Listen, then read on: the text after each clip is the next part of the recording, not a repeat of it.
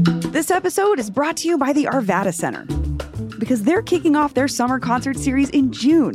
Relax under the stars at the Arvada Center's outdoor amphitheater and take in acts like Melissa Etheridge, Big Richard, Tower of Power, Preservation Hall Jazz Band, The Spin Doctors, and so much more. Concerts are scheduled for June through September. You can find a whole schedule of events and get your tickets today at arvadacenter.org. That's arvadacenter.org. This weekend on CityCast Denver, we are delighted to bring you a bonus episode from our friends at History Colorado and their podcast, Lost Highways Tales and Investigations from the Shadows of the Rocky Mountains. The premise of the show is for hosts Noel Black and Tyler Hill to share stories from their home state of Colorado that they couldn't believe they'd never heard before. And today, we're bringing you their episode about Dearfield, a black homesteading community near Greeley that was around during the first half of the 20th century. It's a foundational story of the Colorado we know today. Lost Highways is supported by the Sturm Family Foundation and the National Endowment for the Humanities. Three seasons are all available now, and their new season will roll out in January. You can listen to more episodes of Lost Highways anywhere you get your podcasts or at historycolorado.org.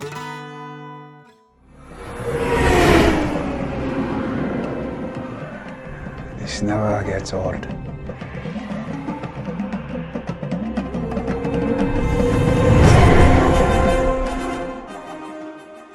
In the summer of 2018, Marvel released the much anticipated superhero movie Black Panther. I have great things to show you, brother. Here are your communication devices for Korea. Unlimited range, also equipped with audio surveillance system. Check these out. If you haven't seen it, Black Panther tells the story of Wakanda, a hyper advanced technological utopia hidden in the heart of Africa and led by a superhero, King T'Challa. Though the Afrofuturist vision in Black Panther is fictional, the very idea of this self determined all black utopian society clearly struck a chord. It was a huge hit around the world, and in 2018, it was the top grossing film worldwide. Almost two years later, it still ranks as the 10th highest grossing film of all time. Clearly, there's a huge demand for stories about powerful and complicated characters of color. As the writer Jamil Smith said in an essay published in Time magazine when the movie came out, quote, relating to characters on screen is necessary not merely for us to feel seen and understood, but also for others who need to see and understand us. On some level, the invisible world of Wakanda is a powerful metaphor for hidden and overlooked black stories. We came across one of those stories right here in Colorado. It's about a different kind of hidden, all black utopia founded in the West in the aftermath of the Civil War. And a small portion of it is still alive today. From History Colorado Studios, this is Lost Highways Dispatches from the Shadows of the Rocky Mountains. I'm Tyler Hill. And I'm Noel Black. On this episode, we bring you the story of Dearfield, an all black settlement on the northeastern Colorado plains. It was one of dozens of settlements scattered throughout the West and the Midwest, founded by former slaves and their descendants. These were towns where African Americans either homesteaded or bought their own land, grew their own food, made their own culture, and tried to live as freely as they could in a country that couldn't have been built without their slave labor. Our story begins with a hammer. The hammer itself is actually pretty uninteresting, um, but what makes it interesting is the story behind it. If you're looking at the hammer, it's. This is historian Julie Peterson. She helped curate an exhibit called Zoom In The Centennial State in 100 Objects, which is on display here at History Colorado in Denver. The hammer is one of those 100 objects chosen to help tell the story of our state. What I find interesting is that uh, one of the curators of the past actually wrote onto the object itself in plain sight C. Rothwell, Dearfield, Colorado, Black Cowboy. So, Dearfield is unique in that it was founded by and for African Americans. Dearfield, Colorado the only colored or Negro settlement in the state of Colorado. And there was a lot of us homesteaded. Well, anyway, they've all lost all their places but me. I'm the only one alive now that homesteaded there. That was Charles Rothwell, the owner of the hammer that Julie was talking about, in an oral history from the mid 1970s. Rothwell was one of the last residents of Dearfield, spelled D E A R, and we'll get to that. Homesteading was incredibly difficult for all settlers, even in the best of circumstances. And all black settlements faced even bigger challenges. And like so many homesteads and western towns, most of the all black settlements eventually disappeared. All except one. It is Friday, June 28th, and this is my audio diary. I'm in the car driving east on Interstate 70 from Denver, Colorado to Nicodemus, Kansas. I'm almost there, and I'm really excited to see the town. This is reporter Stephanie Daniel. She works for public radio station KUNC in Greeley, Colorado. Nicodemus is about 350 miles east of Denver. Stephanie's great great grandfather was a freed slave who moved west in the aftermath of the Civil War. We asked her to help us report this story from a personal perspective, and we'll hear from her and the residents of Nicodemus throughout the story. So I'm really excited to see Nicodemus because it's just going to give me a glimpse into not only the freed slaves that founded Nicodemus, but also my ancestors and how they were living when they migrated west and, um, yeah, staked their claim on some land and just started a whole new life after after slavery ended. And we're here, at Nicodemus National Historic Site Visitor Center. Welcome to Nicodemus National Historic Site, the only remaining African American town west of the Mississippi that is still in existence. Nice. And what's your name? My name is Lucretia. This is Lucretia Horn, a resident and descendant of the original founders of Nicodemus. And we were landowners, and so we were not going to give up our land. And that's why uh, from 1877 until now, there have always been people that lived in Nicodemus. They just weren't, they, they were determined to make it work, and nothing was going to stop us.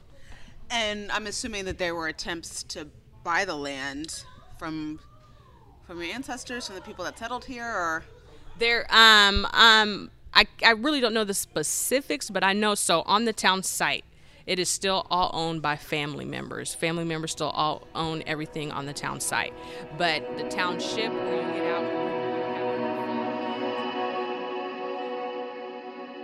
For better and worse, the West has been a symbol of freedom and self determination since the beginnings of the Republic. Many black people found freedom in the West long before 1877 and long before the Civil War, says George Junne, professor of Africana Studies at the University of Northern Colorado. Some of them were fur trappers and so forth. Others were escaping slavery. Some were living with the Indians. And so, with the Crow Indian Reservation in Montana, there are stories about black people coming through there. They didn't set up communities as much as they were hunting, trapping, and so forth. Kansas, in particular, was a popular destination for slaves fleeing the South. As with other Western states like California, Washington, and Oregon, Kansas had already abolished slavery before the Civil War began. The Emancipation Proclamation technically freed slaves from Confederate states in 1863, and the 13th Amendment to the Constitution abolished slavery in 1865. But it wasn't until the 14th Amendment was ratified in 1868 that black people began to move west in large numbers.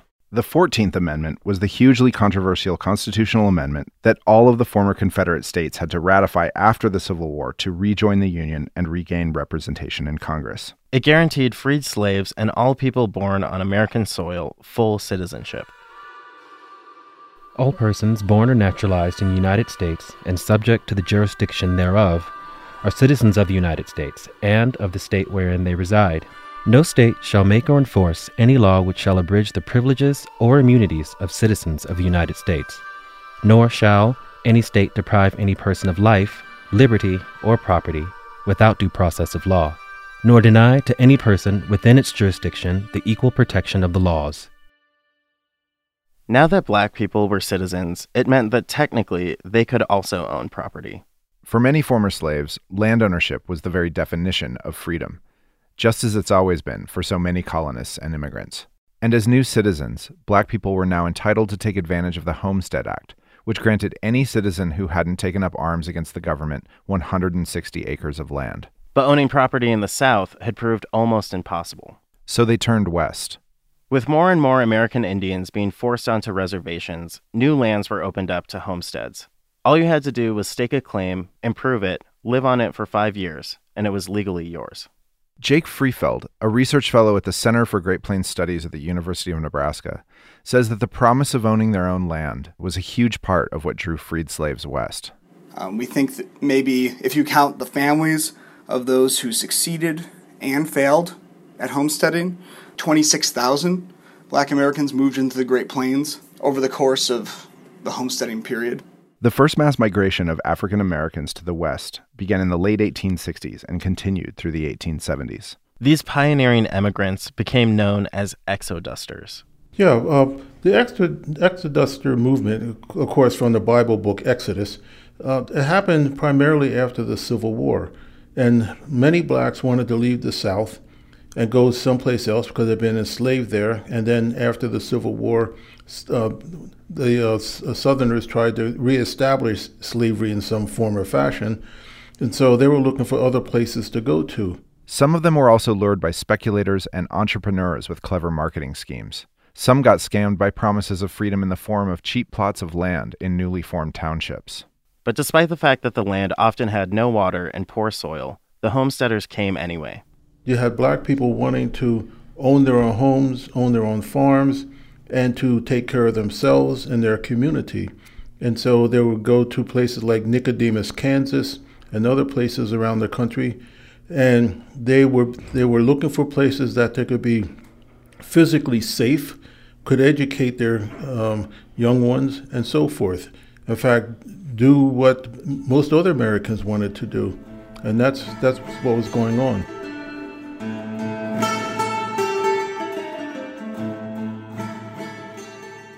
In Nicodemus, for as little as $5, former slaves were promised rich farmland and freedom from discrimination and Jim Crow laws that enforced segregation. Here's Angela Bates. She's the executive director of the Nicodemus Historical Society.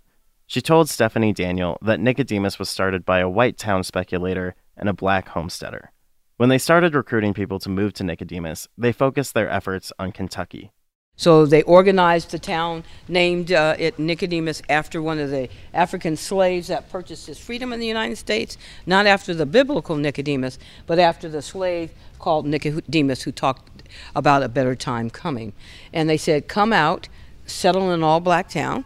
You don't have to deal with the Jim Crow laws, the prejudice and discriminations. Come here. And so if you want to come, it'll cost you $5 to join the Nicodemus Town Company.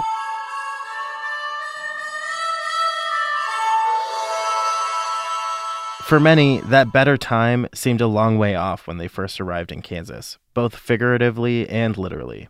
Black settlements were often miles away from the nearest train stop, an example of the lengths people were willing to go to in order to build a place to call home. Not to mention that later on, when many of these towns tried to get the railroads to come, they were often circumvented. You got off the train there, and then they still had a two day walk over to Nicodemus. Yeah. Then once they got here, uh, some of the people that had come out from T- Topeka, which was a little uh, small group that had come out um, that spring, they were living in dugouts. And so some of the people that showed up were like, oh my God, they're living in dugouts, holes in the ground. Uh, I, I, can't, I can't imagine they're fight. I mean, they're shot. I know. Can you imagine that, though? Really, living in the holes in the ground. And when they were former slaves in Kentucky, at least they lived in cabins. But when they got out here, this was the prairie and there were no trees. Uh, but it was the shock of coming from Kentucky, uh, where there's you know lush trees and the whole environment is just different. Coming out here and then having to live in holes in the ground. So some of those people in that second group literally turned around and went back to Ellis.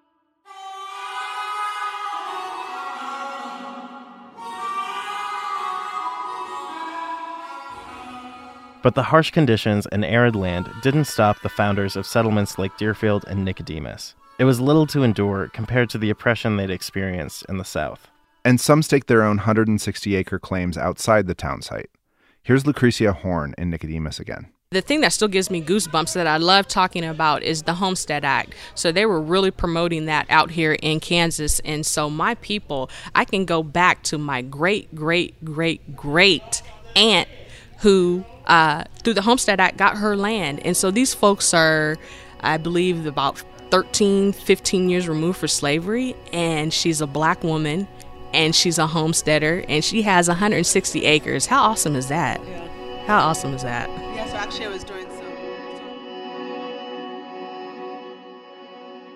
Again, owning land and working it, whether it was buying a parcel in a township or staking a 160 acre claim under the Homestead Act, was seen by many as the greatest long term guarantee of freedom and rights. Decades after the Exodusters founded all black towns like Nicodemus, a man named Booker T. Washington would inspire another generation of African Americans to stake claims and work the land.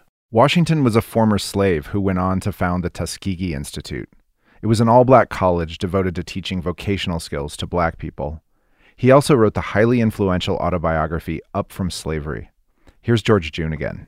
Well, Booker T. Washington is a very controversial person for a lot of reasons.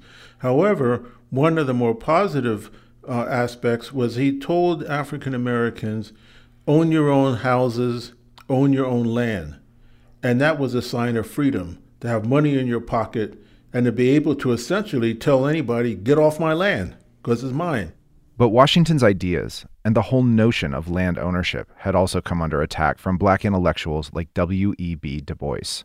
Du Bois believed that education and activism were far more important guarantees of long term freedom than land ownership or vocational skills. Washington would, would said that black people should not go for uh, civil rights, human rights. At some point in time, white people recognize how great black people are and give them uh, rights. And Du Bois said, nobody's going to give you, people don't give up power, and that's ridiculous. And the other part was education, because uh, Washington said that black people should learn how to do work with their hands, do carpentry and everything like that. And uh, Tuskegee, where he was head of, uh, when you went there, you worked in building the buildings and you know how to do the windows, the doors, the chimneys. There's nothing wrong with that. However, uh, he said that that's what black people should do and don't get into the arts and languages and philosophy and math and everything like that. And at the turn of the 20th century, Washington's ideas inspired thousands of black homesteaders to found dozens of towns and settlements throughout the West. Towns like Empire, Wyoming, Blackdom, New Mexico, and Dearfield, Colorado.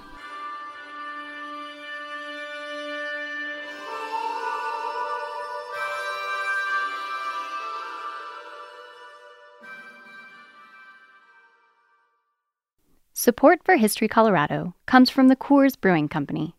Coors is proud to sponsor Beer Here, Brewing the New West, now on view at the History Colorado Center in Denver. The exhibition features artifacts and insights that reveal why Coloradans today enjoy 360 breweries and counting. More than just a tale of ale, Beer Here is a story of Colorado, told over a few beers.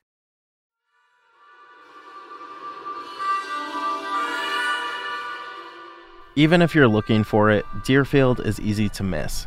It's out in the mostly flat, mostly agricultural land northeast of Denver by about an hour. There's not much left of the former all black settlement to see from Colorado Highway 34. There's a boarded up filling station, a fenced off lunchroom that's now falling into the ground, the shell of an old blacksmith shop, and a small granite marker recently erected to commemorate the site. Well, you're looking at the remnants, obviously, of uh, this was a this is Dearfield, the founding town for the colony. This is Bob Brunswig. He's an emeritus professor of archaeology at the University of Northern Colorado, and he says he's become obsessed with the Dearfield site in his retirement. And he'd have to be obsessed. It's blazing hot out here in mid June, even with the wind blowing. And it'll be even hotter when he comes back later this summer to excavate the site of another collapsed home that's been swallowed by a grove of thorny trees in an empty field further back from the road. Uh, the colony ultimately had over 5,000 acres of farmland. Uh, about, I would guess, about 70 or 80 percent of it was homesteaded. This is one of the last places for homesteading early in the, the 20th century. We talk in the shade of a vandalized garage full of old mattresses.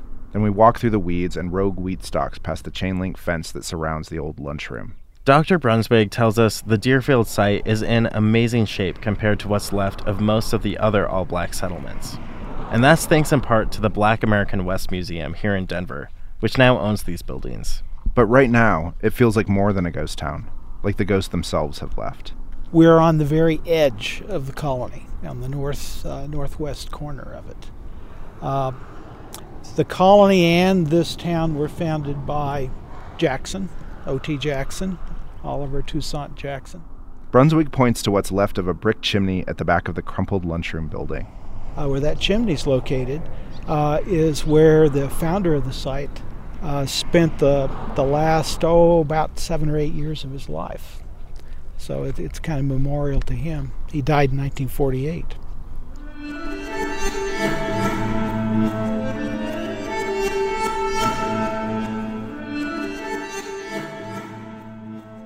Largely self educated, ambitious, and a believer in the virtue of hard work, O.T. Jackson was tall, sharply dressed, and had a mind for business.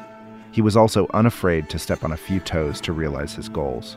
Even when those goals alienated him from the black community. Here are Peggy Ford Waldo, historian and development curator at the Greeley Museum, and Professor George Junne describing Dearfield founder Oliver Toussaint Jackson's early life.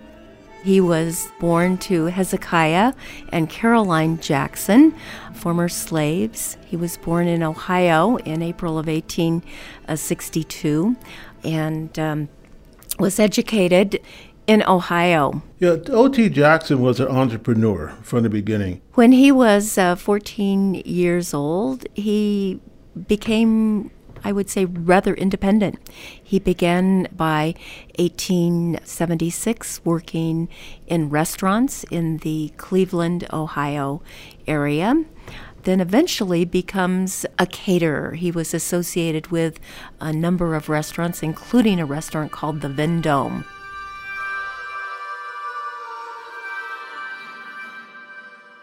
By the late 1880s, O.T. Jackson had heard stories of African Americans settling and traveling in the West. And like so many before him, he saw opportunity there. In the 1890s, he finds himself in Boulder, Colorado. And he worked uh, at, for, at the Chautauqua building in Boulder. And he was in charge of all of the people that worked at the Chautauqua building. And he was always looking for some way to make money. Then, in 1895, while Jackson was catering in Boulder, Booker T. Washington gave his famous Atlanta Compromise address. The speech was widely covered in newspapers across the country, including many in Colorado. In it, Washington implored black Americans to, quote, cast down your buckets where you are and lift themselves up through manual labor and hard work without waiting for or demanding respect from white people. In his address, Washington said, quote, no race can prosper till it learns that there is as much dignity in tilling a field as in writing a poem. It was an incredibly deferential stance toward race relations at a time of extreme racial tension and continued lynchings, especially in the South. And again, Booker T. Washington believed that whites would eventually give black people the respect and rights they deserved, but only once they demonstrated the virtue of their self reliant work ethic.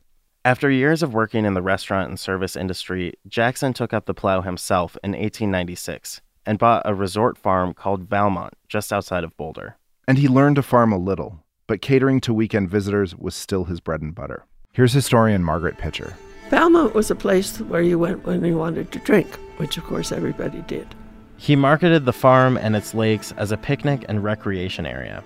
He held dances and he sold alcohol. And that was his first effort to do something that we would say would resemble Dearfield. But it didn't make it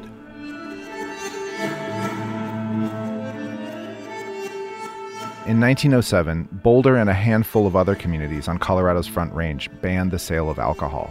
Prohibition was coming in, and Boulder, particularly, was a, a nice town. It wanted to be more genteel. Farming alone wouldn't pay the bills, and O.T. Jackson was forced to sell Valmont. But Jackson was already working on another idea for a different kind of community. He had read Up from Slavery, Booker T. Washington's autobiography, after it was published in 1901. In the book, Washington uses his own life to illustrate his belief in vocational education, hard work, land ownership, and black self determination as the way forward. One thing that Washington promoted was sort of a back to the land movement. So in 1906, Jackson would later write that he became very interested in starting an African American farming co- colony with about 200 people, but he didn't quite know how to do it. But he needed something more than land or a single farm to achieve his vision. He needed more connections, more power. So he turned to what he did know from his years in the newspaper and service industry sales and promotion. But this time he applied his skills in the political arena. In 1908, Jackson used his business and social connections to round up 100 black votes to help elect John Shafroth as the governor of Colorado. Even though the Democratic Party was the party of the KKK in the South at the time, Shafroth was a progressive Democrat. Among other things, progressive Democrats in the West were pushing for things like women's suffrage, direct democracy, the eight hour workday, and prohibition. Nevertheless, many in the growing black community in Denver and Boulder saw Jackson's betrayal of the party of Lincoln as a self serving, politically expedient way to cozy up to power for his own personal interests. Beatrice Rainey was a resident of Dearfield, and in this oral history, she expresses an especially harsh opinion of O.T. Jackson. He wanted to be a big shot, and uh, he he didn't have too much personality. But uh, he was the kind of a person that if he could sell you something and make some offers at you, that it was what he could get out of it. And he was an Uncle Tom. Yes, that's what he was.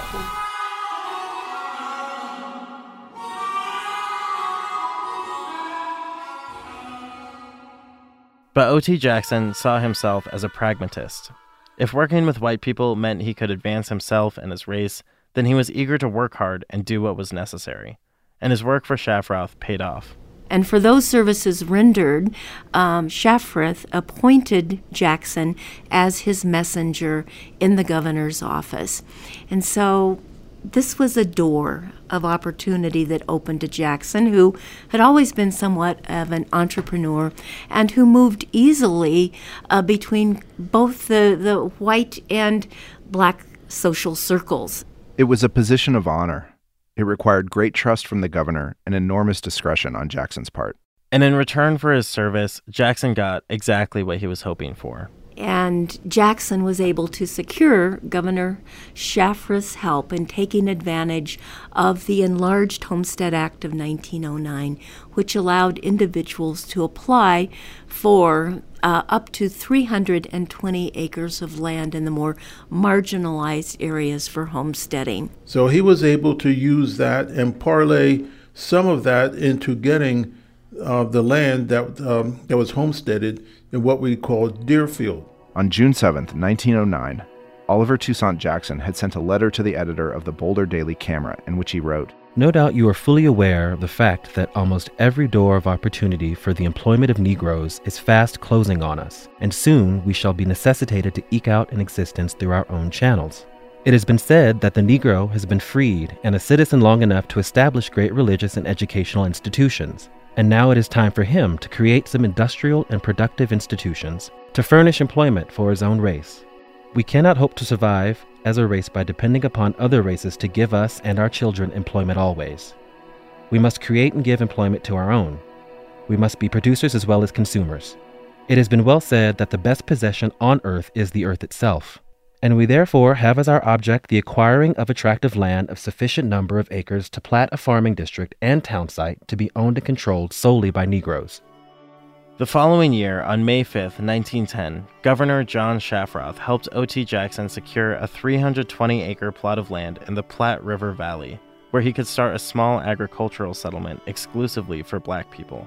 One of the early settlers, Dr. J.H.P. Westbrook, suggested the name Dearfield, spelled D E A R, because, quote, the land was to be very dear to the hearts of the settlers.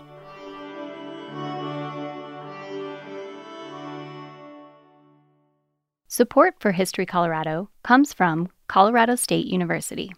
CSU embraces the critical role that History Colorado plays in preserving and telling the stories of our state and the West. As Colorado's land grant university, CSU is proud to be a partner in programming and outreach statewide. As they celebrate 150 years of education, research, and service, CSU remains committed to preserving the past and creating a brighter future. Learn more at colostate.edu.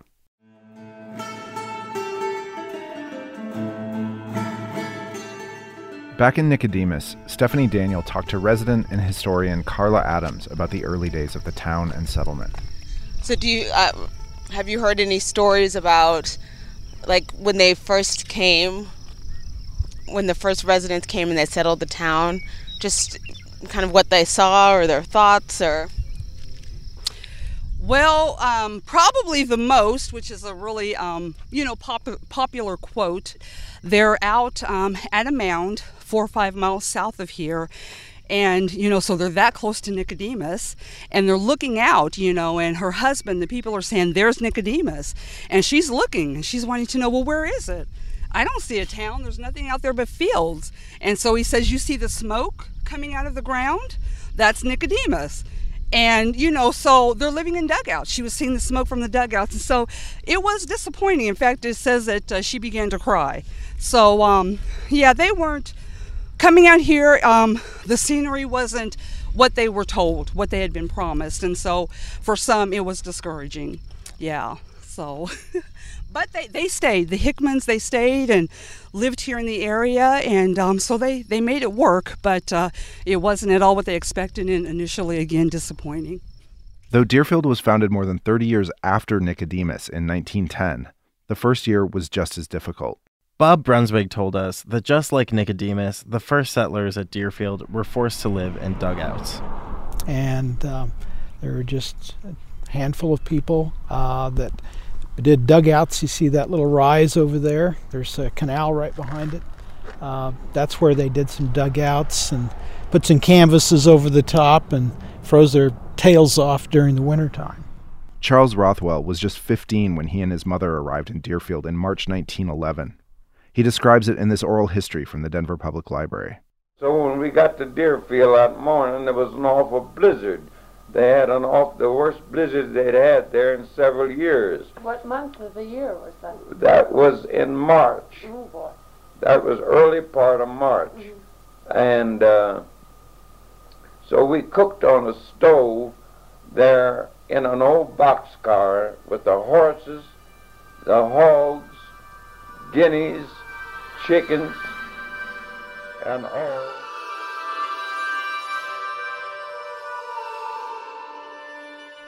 But what that shows you is that that's how, um, that's what people were willing to put up with to own their own lands and own their own farms. Professor George Junne. And uh, I think three of the six horses froze to death that winter. But it was very difficult uh, first winter, but the people stuck it out. Despite that harsh first winter, Jackson and the handful of early settlers at Dearfield remained optimistic, and they set to work in the land the following year. But the problem was that when uh, w- when the black people came here, uh, all of the water rights had been bought up. So they had no irrigation. They, they, they couldn't buy a piece of land with any kind of irrigation rights or anything on it. Some potential settlers and investors suspected that Governor Shafroth had only helped Jackson secure the land because of how little water it had. And they gave him this plot of ground up there that Mhm. nobody else wanted. Mm-hmm. Mm-hmm. And it seems to be kind of like in the center of all the good places, Uh-huh, you see to me. And um, uh, the other lands were taken, of course, when we moved up there. Yeah, already. Already. Beatrice Rainey remembers having to haul water from the Platte River almost a mile away. Because we carried, uh, when we first moved up there on the ranch, we carried water in barrels on the back of the wagon. We carried water in barrels up to the house for us to use.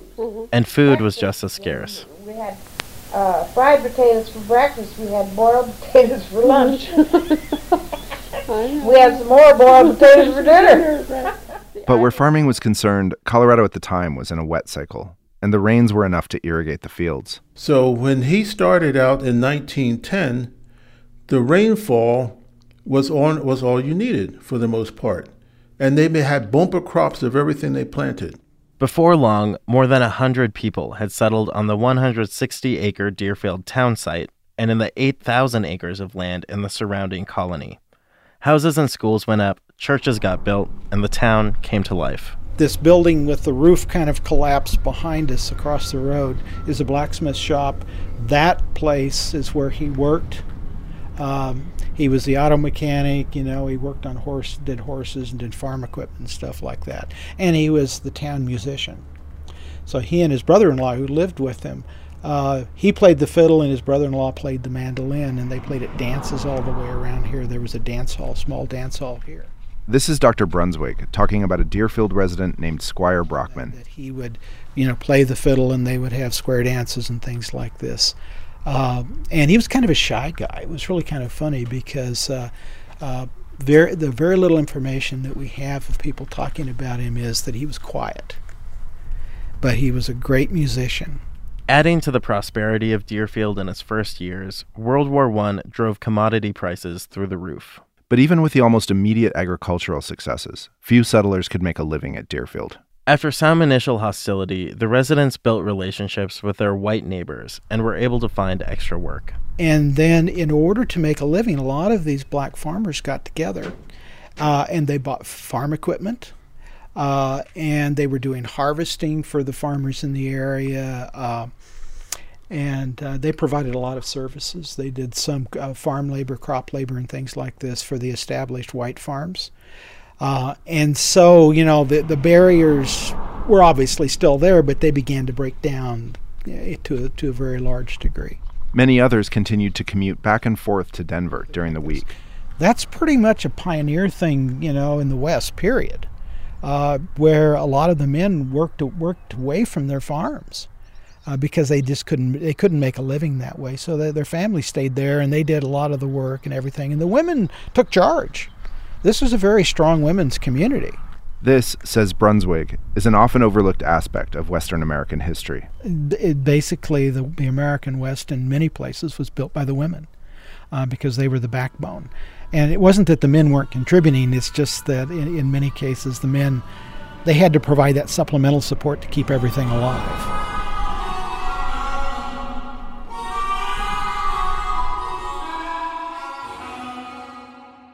O.T. Jackson was no different. As Charles Rothwell noted in his oral history with Margaret Pisher, Jackson kept his job in Denver while he promoted and developed Dearfield. And uh, he served under four different governors in the state capital at that time. O.T. Jackson did. And even when he was in Dearfield, Beatrice Rainey told Margaret Pisher in another oral history that Jackson was always more of a businessman. Oh, but he didn't even farm up there. He didn't have a farm or anything up there. He just ran businesses in the That's town. all he did. He had that store and that and that filling station Mm-hmm. and all. That's all he did. As a seasoned promoter, Jackson also knew he could leverage his position at the Capitol to attract new residents and investors. And he needed all the help he could get. Despite the fact that Dearfield is only 73 miles northeast of Denver, most of the would be settlers had little or no money. But OT remained determined to welcome everyone. Here's an excerpt from a 1915 Western Farm Life article by O.T. Jackson, in which he recalled Dearfield's early days. The new settlers at Dearfield were as poor as people could be when they took up their homesteads. Some, while filed on their claims, did not have money enough to ship their household goods or pay their railroad fare. Some of them paid their fare as far as they could and walked the balance of the way to Dearfield. But once they got off the train, which was five miles away, many got lost. So Jackson began to hire locators. I began by making a charge of $14 to each locator for locating them, but I soon changed this and made no charge for locating. I was able to get assistance from the Union Pacific people who gave passes. I had my teams haul them out from Master Station to look at the land, gave lodging and meals free at my cabin, and in some cases loaned all or part of the money to pay the filing fees. Due in no small part to O.T. Jackson's sheer determination, Dearfield continued to grow and prosper. By the end of 1917, there were 500 residents. Land values skyrocketed, and prices for crops and livestock remained high as World War I dragged on. Jackson's belief in Dearfield as the realization of Booker T. Washington's vision for all black farming utopias is clear in articles and promotional materials from the time. Here he is quoted in a Denver Post article about Dearfield in late 1917. This is merely a movement to promote the welfare of the Negroes and place them on a higher plane. Our settlement includes only hardworking, honest persons who are willing to do their share of the work if they can reap their reward in the form of a substantial living for themselves and their families. And in a promotional letter sent out to newspapers across the country, Jackson wrote Dear Sirs, we are building the town of Dearfield in Colorado, and we solicit your cooperation to establish a municipality owned and controlled by colored people so that we can control, govern, and administer as a part of the state government the same as other people. we are soliciting all real, honest to goodness, race loving people to join in some way to build up the Dearfield community. Despite the bumpy start, Dearfield enjoyed 10 straight years of growth. In 1921, the population of Dearfield townsite and the surrounding colony had reached 700. But over the next 10 years, a series of economic, cultural, and natural disasters would nearly erase Dearfield and its legacy.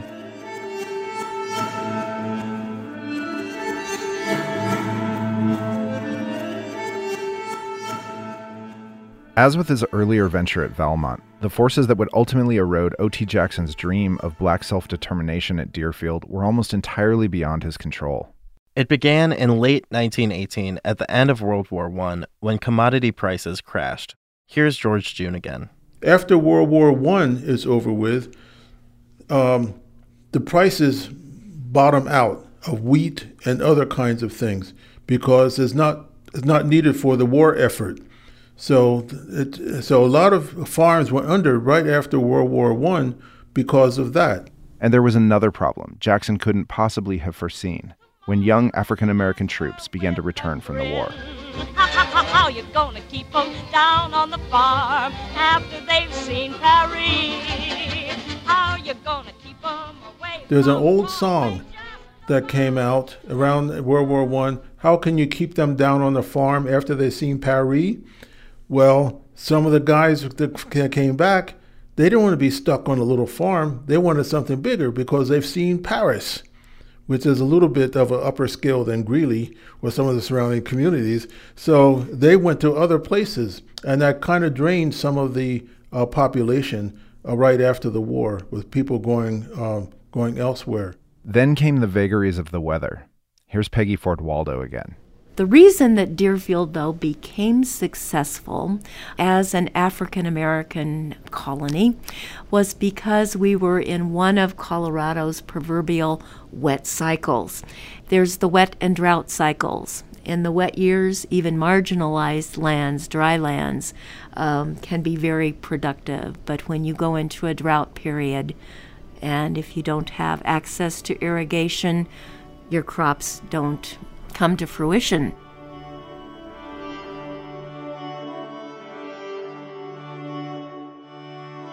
During Dearfield's first decade, Colorado had been at the tail end of one of its wet cycles. It coincided with the war years and the high price of crops. But a long period of lower than average precipitation soon followed. And then by the early 1920s, as it began to dry up, this doesn't grow a whole lot on dry land. This is Bob Brunswig again. He said the soil in Dearfield didn't help either, and that the town site is actually built on top of ancient sand dunes. And that was another factor, uh, is that they didn't have the kind of soils that would retain the moisture. And then when the Dust Bowl comes in in the late uh, 1920s, all these little communities on the eastern plains, they just blow away. Here's Beatrice Rainey in her oral history. Yeah. You see how that? You see how the weed? Right. It's just dry and scrubby. Yeah, yeah. See, and it's just the sagebrush Mhm. grows on there Mhm. all the time, and that's all that is, and it's sandy. Mm-hmm. And time you time you plant in a place two years, you've got nothing but sand. That's right. Yeah. And when that wind blows, oh, that sand just cuts you to pieces.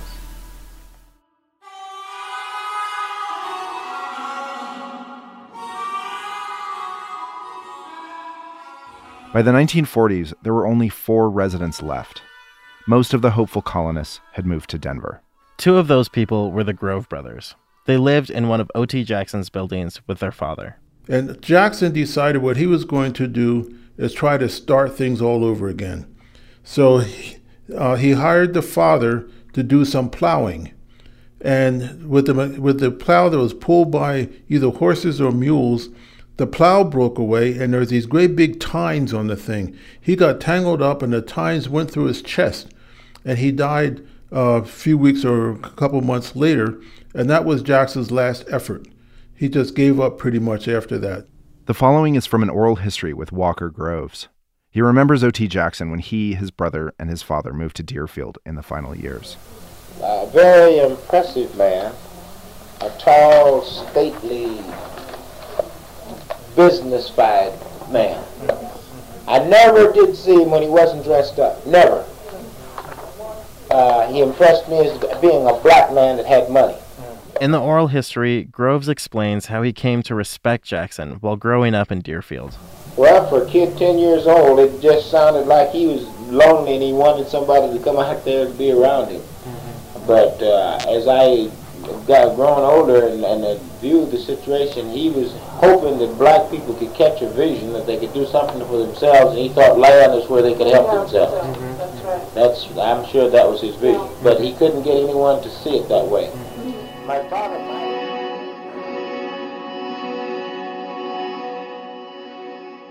But Jackson clung to his dream, often at the expense of the values he hoped Dearfield would embody. Being always the entrepreneur, he offered the site of Dearfield as perhaps a potential site for Japanese internment camp here in the state of Colorado, which, as you know, ended up being down in southeastern Colorado near Lamar. He also put an ad in the newspaper and he offered just to sell everything in Dearfield at, quote, invoice prices, all the fixtures, all the furniture, and as things got bad in the 1930s, um, Jackson began just to take down the existing cabins and sell the wood for lumber.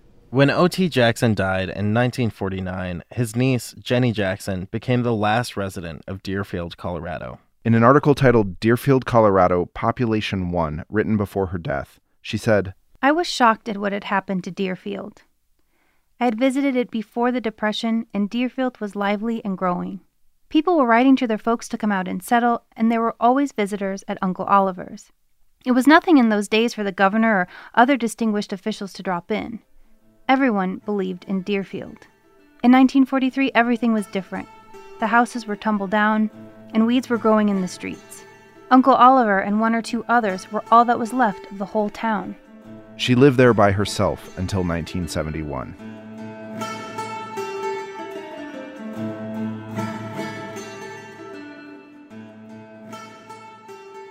Even though there were some differences, Nicodemus nearly suffered the same fate as Dearfield. And it, the town prospered until the mid 1880s when they thought they were going to get the railroad. And when the railroad didn't materialize and it went south of the river, and the little railroad camp, which uh, they turned into a town called Bogue, named it after one of the engineers, that's when Nicodemus lost its economic base. Everybody that had businesses, pretty much everybody that had businesses in here, literally picked up their businesses and moved over there. And that just pulled the economic base out of Nicodemus. This is Angela Bates talking to Stephanie Daniel again. She's the executive director of the Nicodemus Historical Society. So from that point onward, Nicodemus started going into an economic uh, downward spiral, dec- yeah, decline, and then the Great Depression and the Dirty Thirties. People continued to leave, um, but after that, people continued to come back. Every generation, when they retired, they would come back. And so our parents would come back and retire. And so there's a bunch of us that have come back and retired. You know, we've always, some of us have always wanted to live here. So we kind of repopulate the, the town. Mm-hmm. Even though it's still. Stephanie asked Lucretia Horn why Nicodemus is still around. And you want to know why we're still here? Mm-hmm. Oh my goodness, because we had that tough grit and determination to make it work, and nothing was going to stop us. We asked the same question to Phyllis Howard, a park ranger at the Nicodemus Historical Site. Why is Nicodemus still around when it experienced so many of the same political, economic, and natural hardships as the other all black towns? And the one of the things that make Nicodemus a success is they work together. There was a group of people that came out around Georgetown, Lexington, Kentucky, and they were mostly related to one another, or they knew each other. So they worked together with hard work and determination that made it work. And they stuck together, so that's the big difference. And in fact, some would tell you that is why Nicodemus survived, because that sense of family. We can work together, we stick this out, we can make it work, and that they did do.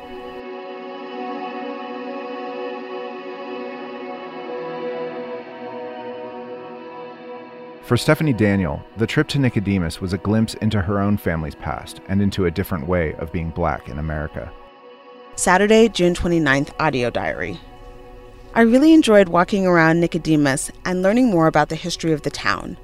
not many people still live here, but it's still home for the thousands of descendants who live across the US and even the world and still come to visit their grandparents or family that live here or come back for the annual homecoming celebration. So, my ancestors, who were also freed slaves from Kentucky, they lived in Kansas for a while before continuing on to Colorado. So, even though they didn't settle in Nicodemus, hearing what the black settlers faced as they founded the town gave me some insight into what my ancestors may have encountered as they headed west for a new free life. When she got back, we asked her about her insights. So, I'm mixed race and I grew up in a part of Colorado where I was never really around anybody that looked like me. And I know you grew up in Denver, and from what you've said, it sounds like you've had somewhat of a similar experience growing up. And I'm wondering if you can reflect at all about what it might have been like to grow up in a place like Nicodemus, where you were around people who looked like you and who shared your history and your culture. I think it would have given me a real sense of self. And you have a place and you know that you belong. And having pride in yourself and having pride in your community, it goes a long way. And that and that kind of pride really trickles down to who you are as a person. Knowing how much pride, you know, your your grandparents had and your parents had in in your community and being part of a black community. So what insights do you feel like Nicodemus gave you into yourself and your own racial identity? I think it just made me really proud. Really proud to, I mean, I'm proud anyway, and I'm always amazed at my ancestors and just how they went through all of these trials with so much strength and courage. And so I think to see, you know, coming from that, these ex slaves, you know, starting this town and to just really be able to hold on to it and not to and not to sell their land and to really have a place where people where descendants can come back to and they they feel like it's home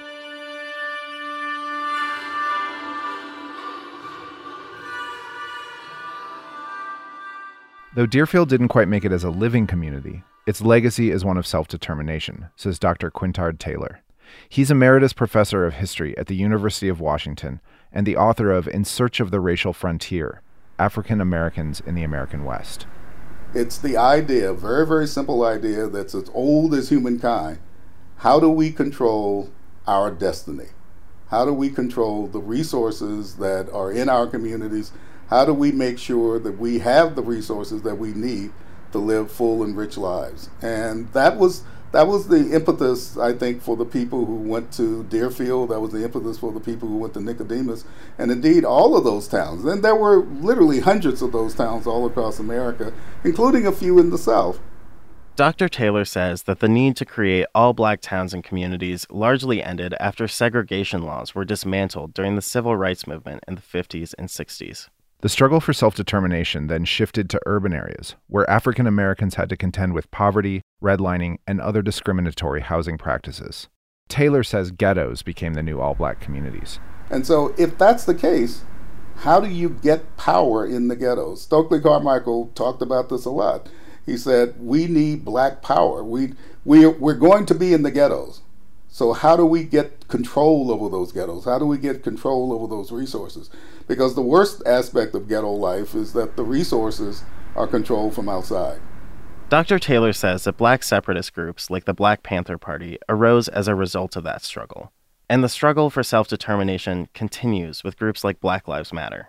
This, says Dr. Taylor, is why historical stories about all black settlements and Afrofuturist superhero stories like Black Panther are so relevant. And I realize it's a movie, but to create the sense that there is a powerful African nation that's been hidden away, and obviously it was a fictional area in Africa, but I think the driving force for behind this notion of this self-contained, self-controlled community, the driving force was the same driving force that, that led people to try to get to Nicodemus or Dearfield or any of the all black towns in Oklahoma and Texas or even Mound Bayou in, in Mississippi. Control of resources and thus control over one's destiny.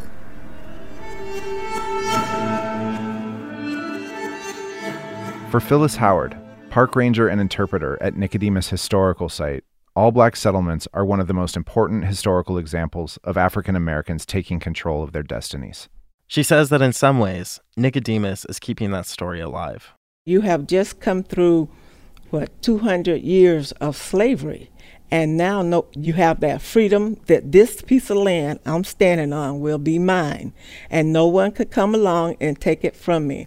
In fact, you can now learn how to read and write. No one could take that from you. I call it the American dream.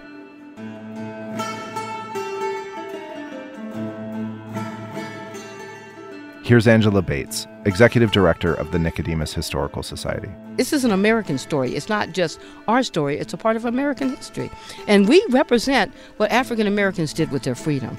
You know, they started their own all black towns. Um, they didn't wait for reparations. They started their own all black towns and they created a town that they left for the generations to come. And we're here as stewards of it.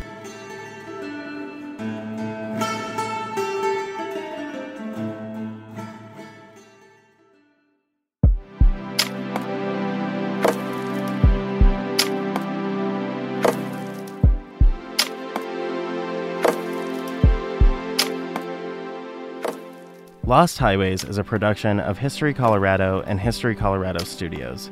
It's made possible by a generous grant from the Sturm Family Foundation, with particular thanks to Steven Sturm and Emily Sturm. If you enjoyed this podcast and want to support it, please become a member of History Colorado. You can get 20% off your membership at historycolorado.org forward slash podcast discount. Plus, you get all kinds of great benefits like free admission to our eight museums around the state. And even if you don't become a member, you can still get $2 off admission to any of our museums just by mentioning the podcast. Special thanks to Dr. Susan Schulten, our history editor, and to Chief Creative Officer Jason Hanson, our editor for this episode. Thanks also to our voice actors, Philip Clapham and Anna Mascarella. And to Connor Bergal, who composed our theme and the music.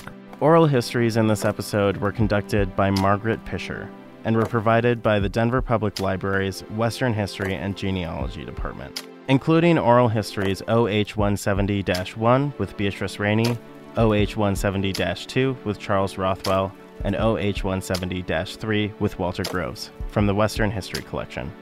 Many thanks to our editorial team Chief Creative Officer Jason Hanson, Sam Bach, Sean Boyd, Brooke Garcia, Steve Grinstead, Kimberly Cronwall, Jose Ortega, Julie Peterson, Angel Vigil, Marisa Volpe, and Zach Workowicz. And to our advisory group, which includes Stephen Sturm, Emily Sturm, Chief Creative Officer Jason Hanson, Thomas Andrews, Jonathan Futa, Charlie Woolley, Susan Schulten, Tom Romero, and Kara DeGette. Finally, thanks to the entire staff at History Colorado. I'm Noel Black. And I'm Tyler Hill. Thanks for listening.